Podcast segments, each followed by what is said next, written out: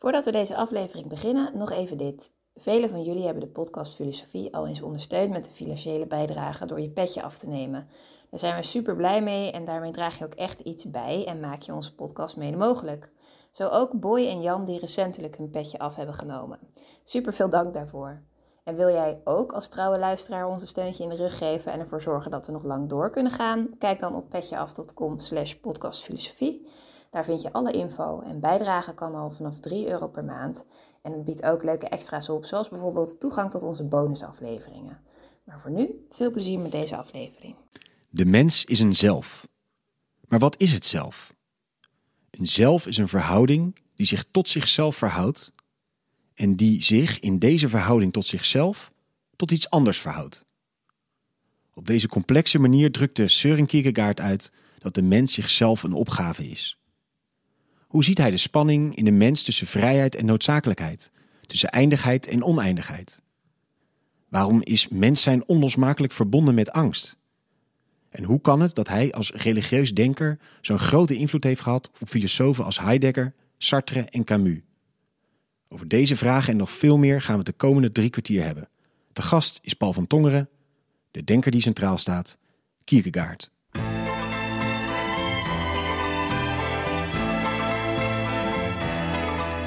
Les docks où le poids et l'ennui me courbent le dos.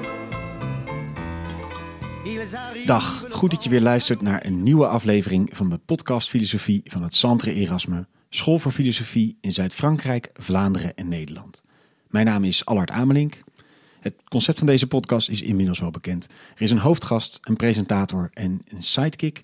En in ongeveer 45 minuten duiken we in het denken van één filosoof. Vandaag zit naast mij niet Jozef, niet Letitia, niet Judith of Kees, maar Wout van Tongeren. Welkom Wout. Dankjewel. Zou je kort iets over jezelf kunnen vertellen? Ja, ik ben dramaturg bij Nationale Opera en Ballet in Amsterdam. En ik eh, heb filosofie gestudeerd onder meer en daar mijn uh, masterscriptie over uh, Kierkegaard geschreven. Ja, heel leuk dat je aansluit als sidekick. Wout van Tongeren, de hoofdgast van vandaag is Paul van Tongeren, jouw vader. Emeritus hoogleraar ethiek in Nijmegen en Leuven. Eerder hebben we jou gehoord over Nietzsche. Paul, heel welkom in deze podcast opnieuw. Dank je. We gaan het hebben over Søren Kierkegaard, een Deens filosoof die leefde van 1813 tot 1855. Hij wordt wel beschouwd als een van de wegbereiders van het existentialisme. Zijn literaire schrijfstijl, weinig structurele benadering in zijn denken en het feit dat hij onder verschillende pseudoniemen schreef maakt hem tot een lastig te vatten, maar ook zeer populair denker. En uh, Paul, volgens mij gaan we deze aflevering weer een beetje in lijn met ook wat we toen met Nietzsche deden, maar constateren dat het moeilijk wordt om Kierkegaard goed vast te pinnen en even in drie punten uiteen te zetten waar zijn denken over gaat. Ja, dat gaat niet lukken. Dat we zeggen, als dat zou lukken, dan zou het mislukt zijn, denk ik. Uh, voor Kierkegaard, Kierkegaard doet, doet alle mogelijke moeite om te voorkomen dat hij zelf in een systeem zou kunnen worden ondergebracht. Je zou kunnen zeggen, een belangrijke lijn in zijn denken is precies het verzet tegen het systeem. Het systeem is een belangrijke term in, in zijn denken. Dan verwijst hij eigenlijk altijd naar Hegel en het Hegelianisme. En, en dat is precies de dood. dat was de dood voor het denken. Uh, dus als we er nu een systeem van zouden maken, dan zouden we precies het omgekeerde doen van wat hij nastreeft. Ja, en desondanks gaan we toch proberen in 45 minuten iets relevants over Kierkegaard te zeggen. Uh, Wout, misschien interessant, ik noemde het net heel kort even in de biografie. Uh, verschillende pseudoniemen schrijft hij onder, dat is ook het onderwerp geweest van jouw afstudeeronderzoek. Wat, wat, hoe ziet dat eruit, die manier van schrijven en die pseudoniemen? Ehm, ik geloof dat Kierkegaard zelf ze ook wel omschrijft als maskers. Maar dat zijn het op een bepaalde manier. Dus het zijn, het zijn zeker niet alleen maar schuilnamen. En het is, ik las laatst nog, het is eigenlijk wel iets wat in de 19e eeuw ook wel vaker gebeurde. Dus bijvoorbeeld uh, in Nederland, um, de Max Havelaar van Multatuli, zie je ook dat ook een soort constructie van een aantal auteurs die daarin voorkomen. Um, maar wat je bij Kierkegaard ziet, is dat hij hele boeken uitgaf als je zou kunnen zeggen bij, Max Havelaar of bij, bij, bij uh, Multatuli. Multatuli is een pseudoniem, maar dat is het minst interessante pseudoniem ook voor Kierkegaard. Want dat is gewoon een naam uh, om niet je eigen naam te gebruiken. Um, en dan heb je nog de personages die inderdaad, waar, waar, waar Multatuli ook wel mee speelt. Maar um, wat Kierkegaard doet is hele boeken uitgeven in naam van personages. En zelfs binnen die boeken voert hij dan nog weer meerdere van die auteurs of personages op. Ehm, en ehm, laten doorschemeren dat er iets, iets aan de hand is. dat het geconstrueerd is ergens. Eh, en daar stopt het eigenlijk. En de rest moet je als lezer zelf doen. Dus het is een, een strategie om de lezer aan het werk te zetten. En eigenlijk zou ik zeggen om een soort dialoog met de lezer aan te gaan. En het antwoord moet dus van de lezer komen. Ja, dus het is niet een eenduidig verhaal daarin. En dat kies je er bewust voor op deze manier dat neer te zetten. En bovendien zijn die, zijn die pseudoniemen. Hij kiest ze ook zo dat daar al een betekenis in zit. hè. Johannes Climacus. Climacus is, de, de trap of degene die een trap opgaat. Of de anticlimacus. Dat verwijst naar Climacus. Dus hij maakt ook verhoudingen tussen zijn eh, eh, pseudoniemen. Eh, Vigilius Haufniensis, de, dat is de waakzame van Kopenhagen. Dus het is iemand die de Kopenhaagse bevolking wakker roept enzovoort. Dus hij, hij, hij geeft ook wel een boodschap in zijn pseudoniemen. En hij maakt een, een, een raar weefsel van pseudoniemen door niet één of twee pseudoniemen te kiezen. Maar ik weet niet hoeveel het er alles bij elkaar zijn, maar nogal wat. En, en soms maakt hij het zo bond dat hij een van zijn boeken dat wordt, eh, wordt gerec- gerecenseerd. En dan schrijft hij een boek wat onder pseudoniem geschreven is. Dat wordt gerecenseerd. En dan kiest hij een ander pseudoniem om in de krant een kritiek op die recensie te schrijven over dat boek. Maar wat hij zelf geschreven heeft onder een andere pseudoniem. Ja. Dus het is echt een poging om, eh, of een poging, het, het, het, het is een heel gecompliceerde, gelaagde manier van omgaan met de pseudoniemen. hè. Ja. Hey, en als we dan toch proberen, wat we dus zeiden, eh, iets van structuur of enige duiding aan te geven, zeg je, eh, Paul, wat citaten we helemaal aan het begin van deze podcast hebben gehoord, dat dat toch wel op een bepaalde manier eh, een, kern is over de definitie wat de mens is. Dat we daar geval op basis daarvan goed op een nuttige manier eh, zijn denken in kunnen duiken. Ja, ja, ik denk dat die definitie eh, met alle gevaar van toch weer een soort systematisering, een, minstens een kern van zijn denken genoemd kan worden. En dat veel van zijn boeken of nogal wat van zijn theorieën, als je het zo mag noemen, ehm, daarin bij elkaar komen of van daaruit begrepen moeten worden.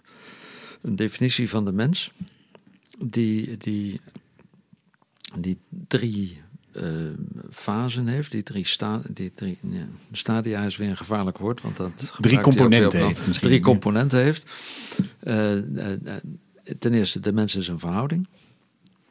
Eh, ten tweede, die verhouding verhoudt zich tot zichzelf. Ten derde, in die verhouding tot zichzelf verhoudt die verhouding zich tot dat waardoor de verhouding gesteld is, zegt hij. Tot iets anders dus, iets buiten zichzelf. Nou, eh, we zouden kunnen proberen die, die drie uit te leggen. Eh, met alle gevaar van de uitleg weer. Eh, want, want Kierkegaard zegt, dat moet ik misschien toch nog even in het begin meteen nog aangeven. Eh, in het verlengde van, eh, van wat we tot nog toe zijn. Hij probeert dus echt zo te schrijven dat het ook degene die het gaat uitleggen tot, tot, tot wanhoop drijft. Omdat hij eigenlijk voortdurend duidelijk maakt, als je het uitlegt, dan zit je er precies naast. Het lijkt alsof die niet uitgelegd wil worden. En hoe, hoe kan dat? Omdat het erom gaat, hij, hij wil stichten, hij wil iets tot stand brengen in de lezer. De, de beroemde, een een van de beroemde manieren waarop hij dat een keer zelf uitlegt, is met te zeggen. Stel je voor dat een, een recruut in het leger, dat hij van de luitenant eh, de- eh, het, het marcheren moet leren. En dat de luitenant uitlegt eh, hoe- je moet marcheren. En ook dat hij het moet gaan doen als de luitenant zegt, en nu gaan we marcheren. En, en de recruut zegt, ja, ik heb het begrepen. En dan zegt de luiten- luitenant, oké, dan gaan we nu beginnen. Ga vanaf nu, ga, of eh, voorwaarts mars of zo. Ik weet niet wat een luitenant dan roept. En, eh, en dan zegt de recruut, ja, ik heb het begrepen. En dan zegt de luitenant nog een keer, ja, maar je moet het gaan doen. Ja, ja, nou, dat snap ik ook. Je zegt nu dat ik het moet gaan doen. En hij blijft maar gewoon staan. Dat is degene die een tekst uitlegt, zegt Kierkegaard. Die, die kan hem goed samenvatten, die kan hem systematisch samenvatten. En dan kan hij het herhalen en dan hebben we de tekst, dan weten we precies. Maar daar gaat het niet om. Je moet het doen. Ehm, en, en de manier om de lezer te dwingen om het te gaan doen, een van de manieren is om zo te schrijven dat je het eigenlijk niet kan uitleggen. Of dat je iedere keer als je het probeert uit te leggen voelt, nou doe ik iets wat eigenlijk niet mag. Er moet iets anders. Nou goed. Desondanks Ja, de- de- gaan deze we hele notie is helder. ja, precies. Dan, dan, eh, Desondanks gaan we het proberen. Eh, dus die drie, die drie componenten, in, in, in die definitie van wat een mens is. Eén, eh, de mens is een verhouding. Eh, de- dat is inderdaad de basis. De mens is een verhouding, zeggen, de mens is twee dingen. Er zijn twee kanten, twee aspecten in de mens. De mens is enerzijds vrij, maar anderzijds noodzakelijk. We kunnen kiezen, maar we zijn tegelijkertijd aan allerlei soorten van noodzakelijkheid, van oorzakelijkheid gebonden. De mens is eindig en oneindig. We zijn eindig. Je kunt altijd maar ergens zijn. Ik ben nou hier en dus niet daar. Maar tegelijkertijd oneindig, want terwijl ik hier ben, kan ik mij al voorstellen van daar te zijn. En überhaupt het idee dat te zeggen dat ik niet daar ben, betekent dat dat daar ook ergens mijn domein is. Ik kijk vanuit één hoek, maar ik weet dat dat een hoek is en dus ben ik al over de bepaaldheid van die hoek heen. Dus ik ben zowel bepaald als onbepaald, eindig en oneindig. Hetzelfde met betrekking tot tijdelijk en eeuwig. Ik, ben enerzijds tijdelijk, altijd een moment in de tijd, een keer geboren, ik ga een keer dood, ik, ik heb een leeftijd en zo. Dingen gaan in de tijd, maar tegelijkertijd eeuwig in de zin van dat ik over de grenzen van mijn tijd heen ben. Ik heb een. Ik heb. Ik, kan denken aan het moment waarop ik geboren was. Dat wil zeggen, ik kan als het ware denkend aan nog voor mijn begin gaan staan en dat begin gaan beschrijven.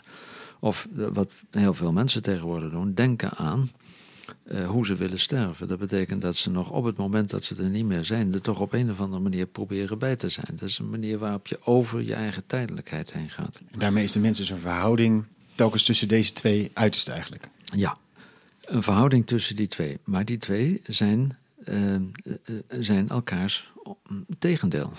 Tijdelijk en eeuwigheid zijn tegendeel. Eindig, oneindig zijn tegendelen. Eh, die verhouding die je bent, is dus een, een bij elkaar houden van twee die elkaar tegenspreken. En dat is een groot probleem. En dat wordt nog groter als hij die verhouding benoemt. Dus eh, Kierkegaard benoemt, dat wil zeggen het pseudoniem, wat hij daar gebruikt, benoemt die verhouding als een synthese. Dus je maakt een synthese, je brengt bij elkaar van datgene wat niet bij elkaar kan, maar elkaar precies tegenspreekt. Dat is al de eerste aanduiding van hoe dat een probleem is. Dat wordt maar echt een probleem met het tweede component. Want de tweede component zegt: het, het is een verhouding die zich tot zichzelf verhoudt. Op zichzelf dat er twee verschillende dingen zijn: dat er de tekst is en het papier, dat er het kopje is en de schotel.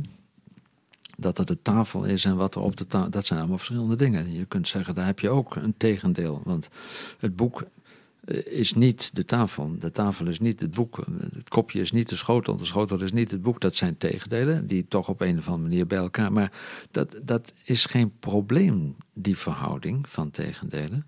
Het is gewoon het een en het ander. Maar als ik mij verhoud tot die verhouding. Kop en schotel is geen, is geen subject. Het boek en de tafel is geen subject. Maar ik, ik ben zelf die verhouding. Ik ben zowel het een als het ander. En ik moet daar dus iets mee. Met dat ik een tegenstelling ben. Dat ik, dat ik een, een bij elkaar gebrachte eh, contradictie ben, zou je kunnen zeggen. Daar moet ik iets mee. En niet alleen moet ik daar iets mee, maar die ik die daar iets mee moet, is zelf die verhouding. Dus ik, als In zowel, die complexiteit moet je je verhouden tot die complexiteit. Precies. Als zowel tijdelijk als eeuwig moet ik mij verhouden tot het feit dat ik zowel tijdelijk als eeuwig ben. Daar, daar zie je onmiddellijk een, een hele belangrijke notie. Je zei in de, in de inleiding eh, als een van de eh, voorvaderen van het existentialisme of zo wordt Kierkegaard beschouwd. Hier zie je een heel duidelijke eh, notie die in dat existentialisme doorwerkt natuurlijk. De mens is zichzelf een opgave. Eh, de mens is niet iets, maar is iets wat, wat, wat opgepakt moet worden, wat gedaan moet worden. We, mo- we, we moeten daar iets mee. Nu, daar hebben we dus de, de, de verhouding die zich tot zichzelf verhoudt. En dan de derde component. Zo'n zo'n verhouding die zich tot zichzelf verhoudt. Hetzelfde geldt voor alles. eh, Elk ding of elk wezen, elke figuur die je zou noemen. Je zou kunnen zeggen, ofwel is die de oorzaak van zichzelf of hij is veroorzaakt door iets anders. Nou, eh, de oorzaak van zichzelf, dat is eigenlijk in de hele filosofie een uitgesloten notie.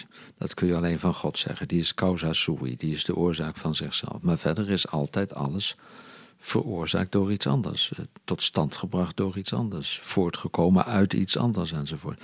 Dus ook deze verhouding die ik ben, die problematische verhouding, die verhouding die een opgave is, die, die, die is gesteld door, is de formulering die hij gebruikt, die heeft verbanden met iets anders, iets wat hij niet is.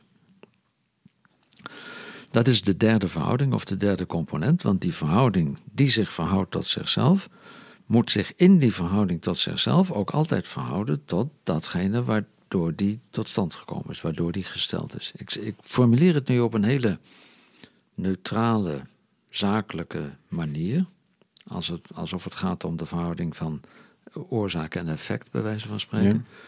Eh, Kierkegaard doet dat ook. Hij heeft het over datgene waardoor de verhouding gesteld is. Eh, maar in, in alles wat hij daarover zegt, is duidelijk dat Kierkegaard hier een heel sterk religieuze notie inbrengt. Het is datgene, is diegene. Dus hij denkt daar aan God. hè. Wij zijn een schepsel van God. En de mens heeft dus in de opgave om een zelf te zijn, altijd zich te verhouden tot degene waardoor die gesteld is. En die, diegene die hem gesteld heeft, die heeft hem dus in die complexiteit gesteld. Die heeft hem in die, complexi- eh, in die complexiteit gesteld. Dus daar zit een soort afhankelijkheid in, zou je kunnen zeggen, van, van meet af aan. En die afhankelijkheid is zelf weer in tegenspraak met de opgave die die is als een verhouding die zich tot zichzelf verhoudt. Want wat is die Hij- afhankelijkheid dan? Eh, Omdat hij zich moet verhouden tot... Hij, hij, hij is niet van zichzelf afhankelijk, maar van iets anders afhankelijk. Dus hij, hij, als je jezelf in het leven kunt roepen, eh, dan, heb je, dan ben je niet afhankelijk van iets anders. Dan ben je zelf de baas over jezelf, zou je kunnen zeggen. Maar als je niet jezelf in het leven hebt geroepen, als je niet jezelf hebt gemaakt tot wie je bent, maar al, altijd al gemaakt bent, ja, dan, dan kun je niet anders dan je te verhouden tot dat. Er zijn allerlei verhoudingen mogelijk. Eh, ook, ook de ontkenning dat je afhankelijk bent van iets anders, is een manier van je daartoe te verhouden. Eh, maar dus, hij, hij zegt van ja, een causa sui kan niet, oorzaak van jezelf zijn kan niet. Dus er is iets anders. En dat betekent dat je op een of andere manier te doen hebt met het andere. Je moet, een zelf, je moet zelf iemand worden, je moet zelf iets doen met die eerste verhouding die je bent, die eerste component. Maar tegelijkertijd ben je eigenlijk geen zelf, want je bent afhankelijk van iets anders. Dus je moet in je afhankelijkheid een zelf worden. Dat kan dus eigenlijk niet.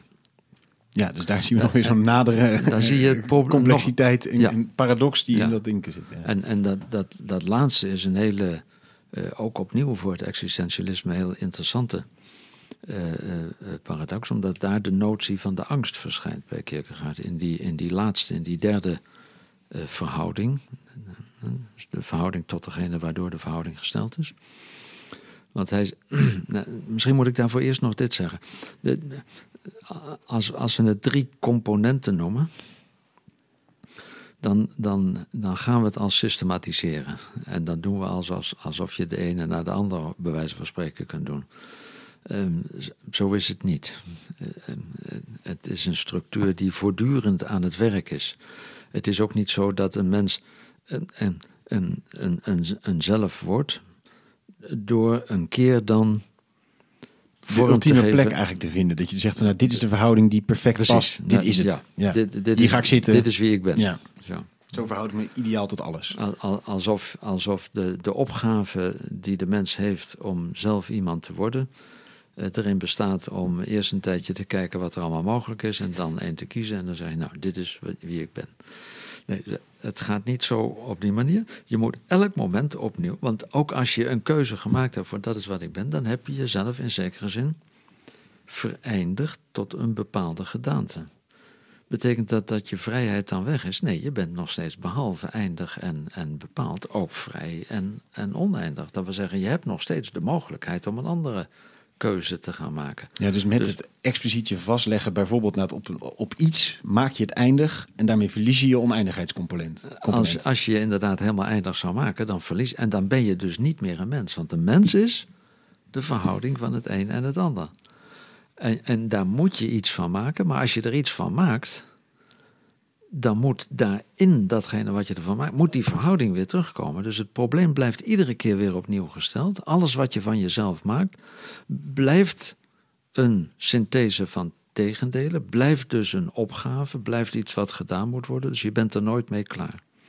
Nu, die, die opgave die de mensen. Sorry, misschien voordat we namelijk ook nog naar die angst doorgaan. Eh, het is misschien een hele moeilijke vraag, maar zou je hier iets van een, een voorbeeld van kunnen geven? Bijvoorbeeld van dat jezelf te veel vastzit. Ik kan me voorstellen, er is niet een ultieme sweet spot waar je kan zitten, waar je goed zit. Maar kun je wel iets schetsen van wat het volgens Kierkegaard dan het, een slechte keuze misschien is? Of je uit die dynamiek bewegen is? Ik weet niet of ik, of ik zal uitleggen wat een slechte keuze is, maar waar, waar je ja. Nou, laat ik proberen. De, de, de manier waarop Kierkegaard heel graag uh, zijn voorbeelden kiest. En een van de redenen waarom hij vaak zulke uh, heerlijke teksten schrijft. Want het is wel verschrikkelijk ingewikkeld en moeilijk en zo. Maar hij, hij, hij schrijft tegelijkertijd teksten waar je gewoon ook literair van kunt smullen. En, en, en die vreselijk geestig zijn. En, en, en die soms ook een, mooie lyrische passages kunnen bevatten en zo. Met name doordat hij heel vaak zijn voorbeelden kiest uit de sfeer van het erotische, van de liefde. Uh, nou, je zou kunnen zeggen. Uh, we zijn, laten we maar die, die tegenstelling nemen, of dat voorbeeld van die eerste component. We zijn uh, zowel vrij als noodzakelijk. Uh, en we moeten dat op een of andere manier bij elkaar brengen. Je, je, kunt proberen je vast te klampen aan de vrijheid. En wat je dan gaat doen, is, uh, is je niet vastleggen op een bepaalde verhouding. Maar je probeert, uh, nou, afhankelijk van hoe verfijnd, hoe subtiel je dat kunt doen. Je probeert van de ene geliefde naar de andere te vlinderen. Of je probeert, en dat is de, de meest subtiele die die het liefst uitwerkt. Je probeert met die ene geliefde steeds het spel te spelen van aantrekken en afstoten, van erbij komen en weer weggaan. En, en, en, iedere keer als het ware weer een eerste ontmoeting met dezelfde te hebben. Maar dat, dat in dat iedere keer, hij zal dat ook de slechte, een, een vorm van slechte herhaling noemen, in dat iedere keer leg je nooit vast. Nu, uh, daarmee, wordt, daarmee probeer je helemaal op te sluiten in je vrijheid, maar die vrijheid wordt daarmee nooit werkelijk. Je zegt als het ware: ik kan altijd nog kiezen. Dus je hebt nooit gekozen. Dus je doet eigenlijk niks, want je doet pas iets als je een keuze maakt. Als je zegt: nu ga ik iets doen. Maar degene die zich in de vrijheid opsluit, die blijft alleen maar steeds zeggen van ja, ik, ik zou iets kunnen gaan doen. Of ik, ik kan altijd nog iets anders doen. Maar je moet dus iets gaan. Maar op het moment dat je iets gaat doen, dan zit je in de noodzakelijkheid, zou je kunnen zeggen. Nou, noodzakelijkheid, maar in de zin van, ja, dan, daar zitten consequenties aan vast. Dan, dan heb je een bepaalde gedaante, dan heb je een bepaalde verhouding. En dan zou je kunnen zeggen, ja, maar ik kan zo meteen weer een ander kiezen. Maar dan heb je dus niet, dan heb je je weer teruggetrokken in de vrijheid. Dus je, je moet van de ene kant een keuze maken. En van de andere kant is die keuze een, een, een ontkenning van de vrijheid. Al kan die keuze een ontkenning van de vrijheid zijn. Dus je moet daar iets mee. De oplossing die hij daarvoor geeft is de keuze iedere keer opnieuw herhalen. Hm. Uh, dus dat is een ander soort herhaling. Dat is niet, niet van ik heb het eenmaal gezegd en nu is het zo, maar een soort permanente. ja, je kunt niet zeggen van nou, ik heb nou gekozen voor die partner, daar ga ik mee verder. En uh, nou, dat, is dat probleem is opgelost, daar zijn we klaar mee degene die er zo over denkt in een huwelijk, die zal ook onmiddellijk, nou onmiddellijk, maar toch vrij snel merken dat hij er niet mee klaar is. Want dan komt iemand anders tegen en dan, oh, nou, ja, maar je had toch gekozen? Ja, maar nu kies ik wat anders. Maar had je dus eigenlijk niet gekozen, want je hebt toen gekozen om enzovoort. Met andere woorden, alleen maar wanneer je die ene keuze die je maakt ook iedere keer weer opnieuw maakt, heb je echt gekozen. Maar met echt kiezen heb je wel op een mogelijkheid vastgelegd. Dus hoe, hoe bewaar ik mijn vrijheid? Uh, als ik hem enerzijds moet verwerkelijken en, alleen maar kan verwerkelijken door een keuze te maken, en tegelijkertijd in die keuze moet proberen de vrijheid, de openheid, de mogelijkheid te houden, omdat ik anders, uh, anders krijg ik de houding van, ja, ik had wel graag naar die andere gegaan, maar ja, ik ben nou helemaal getrouwd. Ja, dat kan niet meer, helaas zo. zo. Dat, is, dat, is, dat zijn allemaal, er zijn heel veel verschillende manieren waarop je ik zou niet zozeer zeggen waarop je het verkeerd kunt doen, waarop het slecht kan gaan, maar eerder verschillende manieren waarop je het probleem ziet. Je kunt niet kiezen, je kunt de, keuze uitstellen, je kunt iedere keer een andere keuze maken, je kunt de keuze iedere keer opnieuw halen. Dat zijn allemaal verschillende manieren waarop je ziet, er is geen manier om dat probleem van die verhouding op te lossen. Je kunt ook niet zeggen, het is niet op te lossen, dus er is geen probleem, we gaan... Nee, want wat je ook doet, je doet iets met je vrijheid en je noodzakelijkheid. Maar wat je ook doet, herhaalt altijd weer het probleem op een bepaalde manier. Ja, je ontkomt dus, er nooit aan omdat het zich permanent in die spanning blijft begeven. Precies, ja. nu. En, en, en, en, daar is ook denk ik de verbinding met, met de, de angst te maken. Omdat je zou kunnen zeggen, de, de angst is als het ware... En dat wordt vooral met die derde verhouding, met die derde component uitgewerkt. Maar ik kan het denk ik ook hier al zeggen. De angst is als het ware...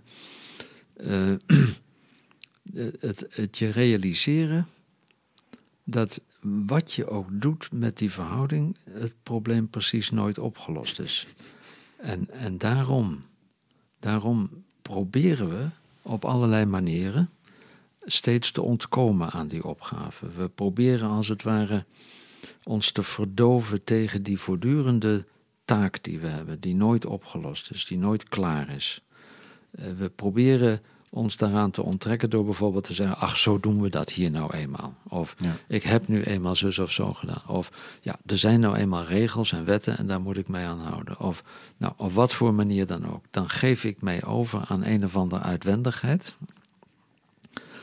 En, eh, en waarom doe ik dat? Omdat als ik, als ik dat niet doe, als ik mij niet overgeef aan een of andere uitwendigheid, want dat doen we allemaal voortdurend. Dus iedereen houdt zich aan, de, ook, ook degene die die, die een compleet liederlijk leven leidt, die, kiest er nog weer voor om het daarin te storten. Die, die, laat zich, die geeft zich over aan de noodzakelijkheid van zijn liederlijkheid, van, van, zijn, van zijn, zijn zin of zo. Nou ja, of je, of je geeft je over juist aan de, aan de mogelijkheid. En, uh, maar dat beschreef je net ook in de liefde. Ja, Je kiest niet. Of je, je, je houdt vast uh, aan, de, aan de fantasie. Ja. Um, um, je leeft in de fantasie, bij wijze van spreken. Het zou altijd anders. Uh, ja. ja. Dus het, en, en waarom is dat een angst? Dus we zijn nou, bang angst, voor die onbepaaldheid. Zijn we het, is dat een angst? Of? Angst, angst is, is gericht op, op, als ik het eh, met betrekking tot die eerste component zeg, is op de, de, de, de, de, de oneindigheid van die opgave, de, de onoplosbaarheid van het probleem dat je bent. Ehm, en dat wordt het sterkste uitgewerkt, dat wordt door Kierkegaard uitgewerkt met betrekking tot die derde component. De verhouding tot datgene waardoor we gesteld zijn. Want dat ik een verhouding ben die zich verhoudt, niet alleen tot zichzelf, maar ook tot datgene waardoor die gesteld is.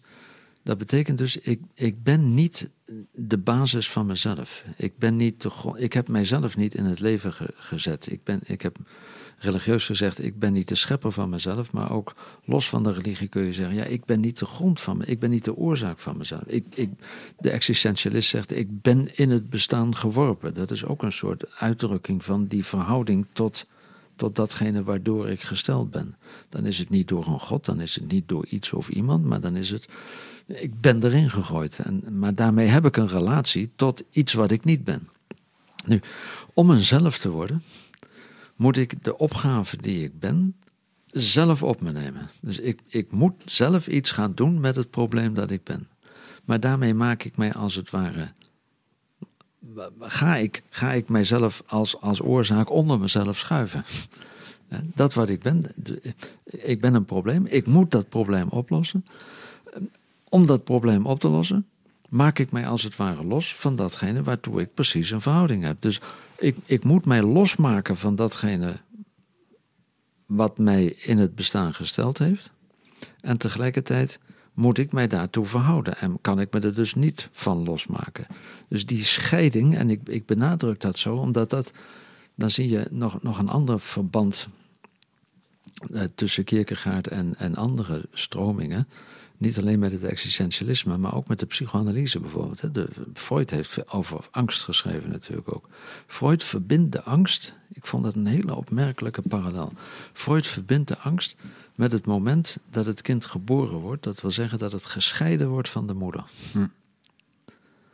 Die angst is, is, is het moment waarop je datgene op basis waarvan je er bent, als het ware, afscheidt. Ja. Eh, je- bent het effect, om het veel te simpel te zeggen, je bent het effect van een oorzaak, maar je wordt pas wie je bent als je je losmaakt van de oorzaak die jou wel veroorzaakt heeft. Ja.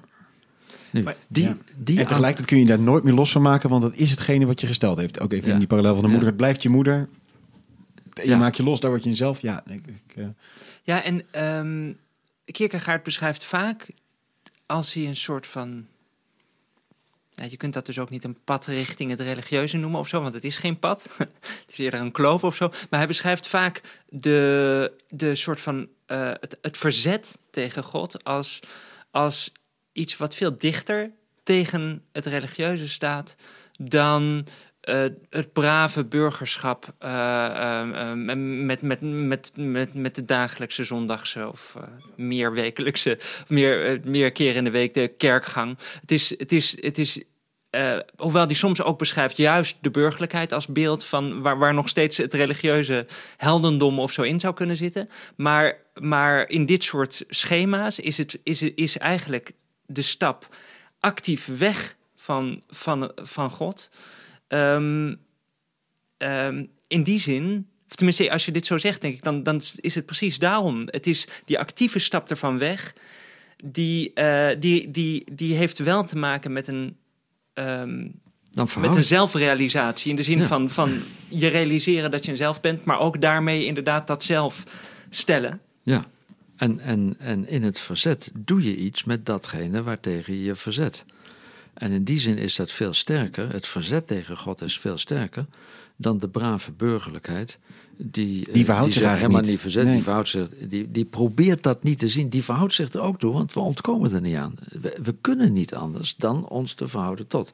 Maar de, de alledaagse manier waarop we ons verhouden tot datgene waardoor we gesteld zijn, is door net te doen alsof er niet zoiets is. Of net te doen alsof dat geen probleem is. Of, of, of te zeggen, ja, nou ja, dat is God en, da- en daarom gaan we regelmatig naar de kerk en dan, daarmee is het klaar. Nee, als het klaar is, dan, verhoud je, dan probeer je te vergeten. Bij de existentialisten wordt dat ondergaan in het men. Zo, Ja. Doen wat men zegt. Bij, bij Sartre wordt dat eh, de, de kwade trouw. Zeggen van, ja, nou ja, ik moest daar wel, want, want zus en zo uitleggen waarom je handelt zoals je hebt gehandeld. Eh, En daarmee als het ware de keuze die je zelf gemaakt hebt, eh, het moment waarop je hebt gezet, ik kies om het zo te doen, een beetje wegwerken ja. in, in Ach ja, het liep gewoon zo. En een Ja, beetje, ja. ja. ja. Hey, en we, we noemen inderdaad nu God. Wat is de hele plek van God in het denken van Kierkegaard? Ja, ook weer zo'n absolute vraag waar we niet ongetwijfeld niet een pasklaar antwoord op kunnen geven. Maar wat, wat, welke plek neemt hij in in dat denken? Nou, en misschien eh, kan ik het op deze manier verbinden met wat we tot nu toe zeiden. Want als je zegt dat de mens een probleem is of een opgave is, en eigenlijk zoals we het nou hebben proberen te formuleren, een onmogelijke opgave. eh, De, de, de, de omschrijving van God, denk ik, die je bij Kierkegaard als de kern moet nemen, is: voor God is alles mogelijk. Voor God is het onmogelijke mogelijk. Dus God is de instantie die tegen elke berekening, uitleg, verklaring, rechtvaardiging, of wat je ook maar wil noemen, ingaat. Eh, en desondanks eh, het principe van de werkelijkheid, desondanks de rechtvaardiging van wat de, de, de rechtvaardiging bij uitstek is. Dus het is de. eh, God is de instantie die je op geen enkele manier kan begrijpen, kan inpassen, een functie kan geven enzovoort. En die, die, die,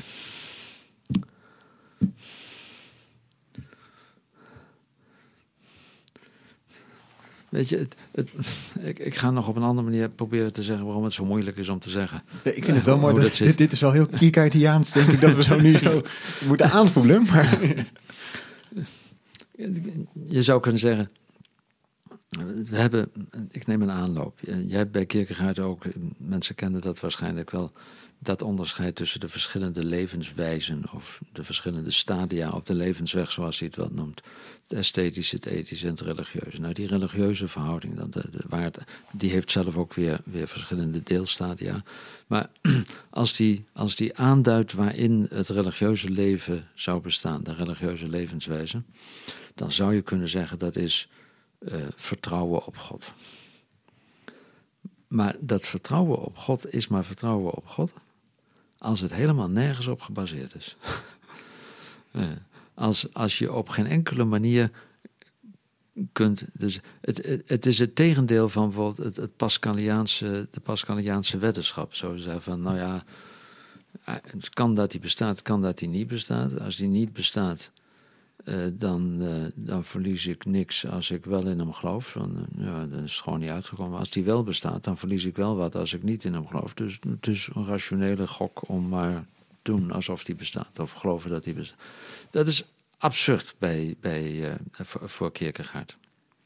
Er is geen berekening die het waarschijnlijker maakt. Er is geen berekening die het beter zou maken of iets dergelijks. Maar alleen als, als er als je in het besef dat er geen enkele grond is waarop je het geloof zou kunnen baseren, alleen dan is het geloof de houding van vertrouwen dat het goed komt. Opnieuw zeer hoogst paradoxaal. Dus als je zegt, wat is de plaats van God? Nou ja, dat is, dat is. Het is enerzijds de zaak waar het allemaal om draait, eh, of degene om wie het allemaal draait, of de levenswijze om wie het, waar, waar het allemaal om draait. Maar het is tegelijkertijd iets wat, wat niet op iets gebaseerd is, wat niet opgebouwd kan worden met een. Het is opmerkelijk ook dat veel van Kierkegaards teksten teksten zijn waarin hij wel duidelijk maakt dat het daarom gaat, maar hij gaat dan tot dat punt, maar gaat het nooit met zoveel woorden zeggen. Hij gaat dan wel. Hij, hij zegt dat het een voorbereiding is voor datgene wat het christendom zegt. Want God en religie, dat is bij hem altijd christelijke religie. Maar en, daarmee maakt hij dat religieus wel heel groots. En, en ook ver weg en buitengewoon moeilijk, denk ik. Uh, ja, en, en, wat ik nog wilde zeggen, ook als het gaat over de plaats van God in zijn werk, je zou ook op, op een andere manier kunnen zeggen, ook als je, als je inderdaad kijkt naar zijn werk, het draait helemaal om het religieuze. En tegelijkertijd, als het je zou, Kierkegaard is ook een van de denkers die, die God heel radicaal buiten de filosofie plaatst. Dat wil zeggen, de, zijn hele werk draait erom en daar zit uh, iets filosofisch in dat werk, maar het zijn ook niet zomaar uh, uh, um, filosofische uiteenzettingen of zo. Maar dus daar, daar zit iets heel merkwaardigs. Het werk draait helemaal om het religieuze, maar is tegelijkertijd ook een poging om het religieuze buiten iedere vorm van systematiek en, en uh, um, ja, met name systematiek, denk ik, te plaatsen. En dat is denk ik ook wel mede reden dat, dat je ziet dat Kierkegaard zowel een heel sterke religieuze uh, navolging of lezing heeft, uh, maar ook heel sterke atheïstische volgelingen, zou je kunnen zeggen. Of in ieder geval mensen die iets met Kierkegaard doen en die duidelijk dat vanuit een atheïstisch standpunt doen. Um, de vraag is alsnog of dat helemaal kan of zo. Of, dat, of, dat, of je, of je die, die, als het gaat ook over dat, dat schema van het zelf, om het zo maar te noemen. Of die lijn met dat wat het zelf gesteld heeft, werkelijk volledig los te snijden is. Maar in ieder geval, je ziet wel dat dat in die zin kan, omdat het, omdat het werk. Um, ja, God is niet bij elke redenering een soort van de, de nou oplossing of de sleutel. En ook weer wel. Dus. Ja, of in, de, in die zin, dus het, het is wel een verhouding. Het werk, het werk staat voortdurend in verhouding tot God. Ik denk dat je dat wel kunt zeggen. Maar niet zo dat God een onderdeel is van, van uh, de redenering die, die gevolgd wordt. En, of een stap in de redenering die gevolgd wordt. Als God een onderdeel zou worden van het denken dan weten we één ding zeker, met Kierkegaard, dan is het niet God. Dan is het al niet meer religieus, want dan is het geen vertrouwen op God die in principe helemaal los van alles staat en ja. niets is gebaseerd in die zin. En wat je, een van de dingen waarin hij dat doet, denk ik dat juist in de meest religieuze werken, waar, waar dus het meest expliciet het gaat over de godsdienst, wordt de godsdienst het meest afschrikwekkend voorgesteld. dat wil zeggen, dan legt Kierkegaard de nadruk op het, het afschrikwekkende, het redeloze van de godsdienst. En, en ook niet, niet als een soort, uh, niet op een verheerlijkende manier, maar juist op een manier, kijk, dit, dit is wat het vraagt. Dus de, uh, het werk Vrees en Beven zoomt helemaal in op Abraham die zijn zoon Isaac moet offeren.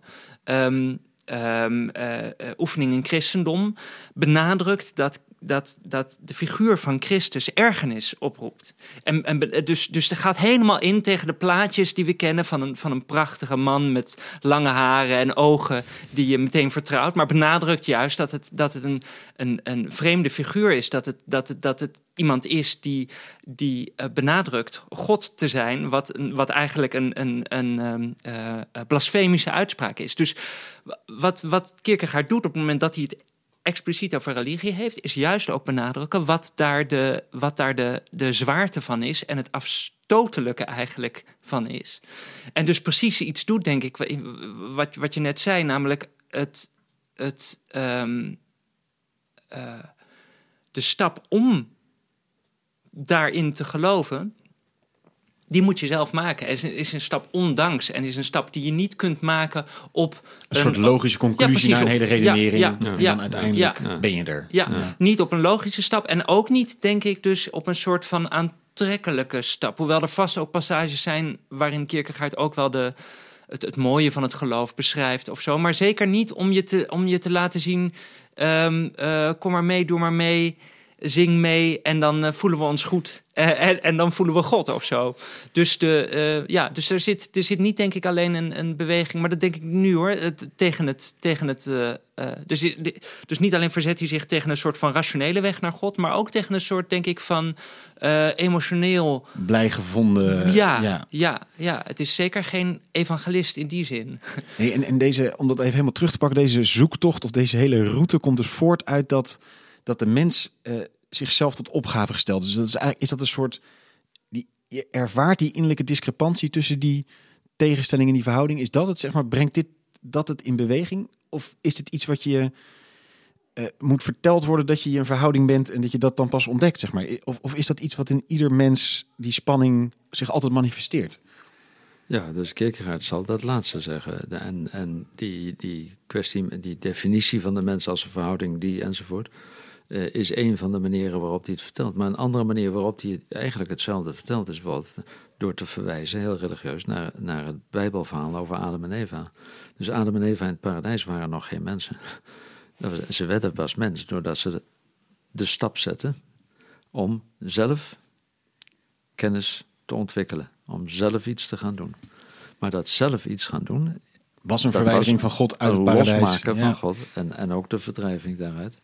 Dus je, je moet wel. Dus hij, hij heeft een interessante these ook over de verhouding van de erfzonde en de zonde. Dus de erfzonde, zegt hij, de, eerste, de Adam en Eva deden de eerste zonde, maar het is maar de erfzonde in die zin dat die door elke mens opnieuw weer gedaan wordt. Hm. Uh, en, en en dat is zo omdat elke mens zelf weer die stap moet zetten om inderdaad zelf iemand te worden.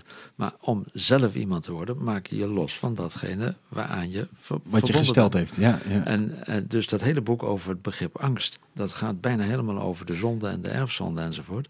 En daar, daar zie je weer ook dat interessante hoe dat, hoe dat enerzijds in een atheïstische, volstrekt seculiere traditie kan worden opgenomen en anderzijds door en door religieuses. Nogmaals, het gaat helemaal over de zonde, het hele boek. Als je in eerste instantie alleen de, de inhoudsopgave bekijkt, dan denk je, moet ik nou een boek over de zonde gaan lezen en zo. Maar als je het gaat lezen, dan, dan zie je waarom existentialisten, waarom de psychoanalyse, waarom een hele, eh, een hele menswetenschap rondom het begrip angst zich precies daarmee bezig heeft gehouden. Want datgene wat hij in termen van de zonde duidelijk maakt, dat, dat, is, dat is datgene wat wat elke mens ervaart. Misschien is dat het duidelijkste eh, als een voorbeeld in een existentiële keuze. Als je een existentiële keuze moet maken, ga ik nu wel of niet met deze persoon leven? Ga ik nu wel of niet deze levenswijze? Ga ik nu wel of niet uh, bijvoorbeeld de wilsverklaring invullen dat ik uh, niet langer wil leven als ik dit of dat of iets dergelijks? Hè? Daar zit altijd een, een, een, een aarzeling in. Naarmate mensen existentiëlere keuzes maken, zullen ze onvermijdelijk ook meer gaan aarzelen. Hm. Nu, da- dat is een manier waarop je kunt voelen wat het, wat het, wat het onmogelijke van die opgave is. Je moet iets doen, maar je, maar je, je kunt nooit zeggen: Ik weet zeker dat ik dit moet. Want op het moment dat je het zeker weet, eh, ontken je eigenlijk het keuzeaspect dat er onvermijdelijk in zit. Dus je, zit altijd op dat randje van, van, van, van, van de twijfel, van de, van, de, van de aarzeling. En de angst is niet anders dan het zicht op die onmogelijkheid van ooit zeker te weten dat je het goed doet. De onmogelijkheid van, van, het, het, van, van het spannende, het moeilijke van de keuze. eh, Dat kun je nooit kwijtraken. Nu, de, de angst is het zicht daarop. En vandaar dat we de angst eigenlijk. Vandaar dat we de angst eigenlijk. eh, altijd proberen te beheersen. Je zou kunnen zeggen: een effect van dat boek over de angst is dat het, dat het laat zien waarom wij proberen nooit angstig te worden, maar de angst weg te werken in dingen die, eh, die het grijpbaar maken. Toen, ik, toen ik dat boek laatst nog een keer las, toen dacht ik: je kunt hier zien waarom, waarom eh, bijvoorbeeld. eh, Het is merkwaardig. Als mensen voorbeelden moeten geven van angst, dan zijn ze angst voor spinnen bijvoorbeeld. Of voor slangen of zo. Ehm, twee dingen die merkwaardig zijn. In de ervaring, iemand die angstig is voor spinnen, wat voelt hij? Die voelt zich verlamd. Die, die weet niet meer wat hij. Als je bang bent, als je gewoon vrees hebt voor spinnen, als je bang bent voor spinnen, dan, dan, dan pak je de stofzuiger en haal je ze weg. Maar als je echt angst hebt, dan, dan weet je. Een muis, een spin, eh, eh, je, je kunt niks meer. Nou, dat je niks meer kunt, dat, dat, dat is een, een, de ervaring die onder alles wat wij kunnen, wat wij doen, liggen. Op de basis van een, van een, van een eindeloze mogelijkheid kiezen wij er één. En, en de, de, de, de wanverhouding tussen dat wat we kiezen en, en de eindeloze mogelijkheid waaruit we kiezen, die, die, die verstart als het ware. En, en om te voorkomen dat we dat voelen, eh, maken we een onderscheid tussen dingen waar we wel bang voor zijn, dingen waar we niet bang voor zijn enzovoort. En, en, en gaan we als het ware. Toch die onbeheersbaarheid proberen te beheersen Precies, op een ja, bepaalde ja, manier. ja, ja, ja, Het blijft maar moeilijk om het uit te leggen. Maar... Heel hartelijk dank, eh, Paul. En ook heel hartelijk dank, Wout. Eh, we hebben geprobeerd een filosoof eh, in, ja, wat is het, eh, wel ruim 45 minuten te vatten. die eh, zich verzet tegen elke vorm van eh, systeemdenken. Dus daar eh, hebben we ongetwijfeld sowieso eh, geweld mee aangedaan.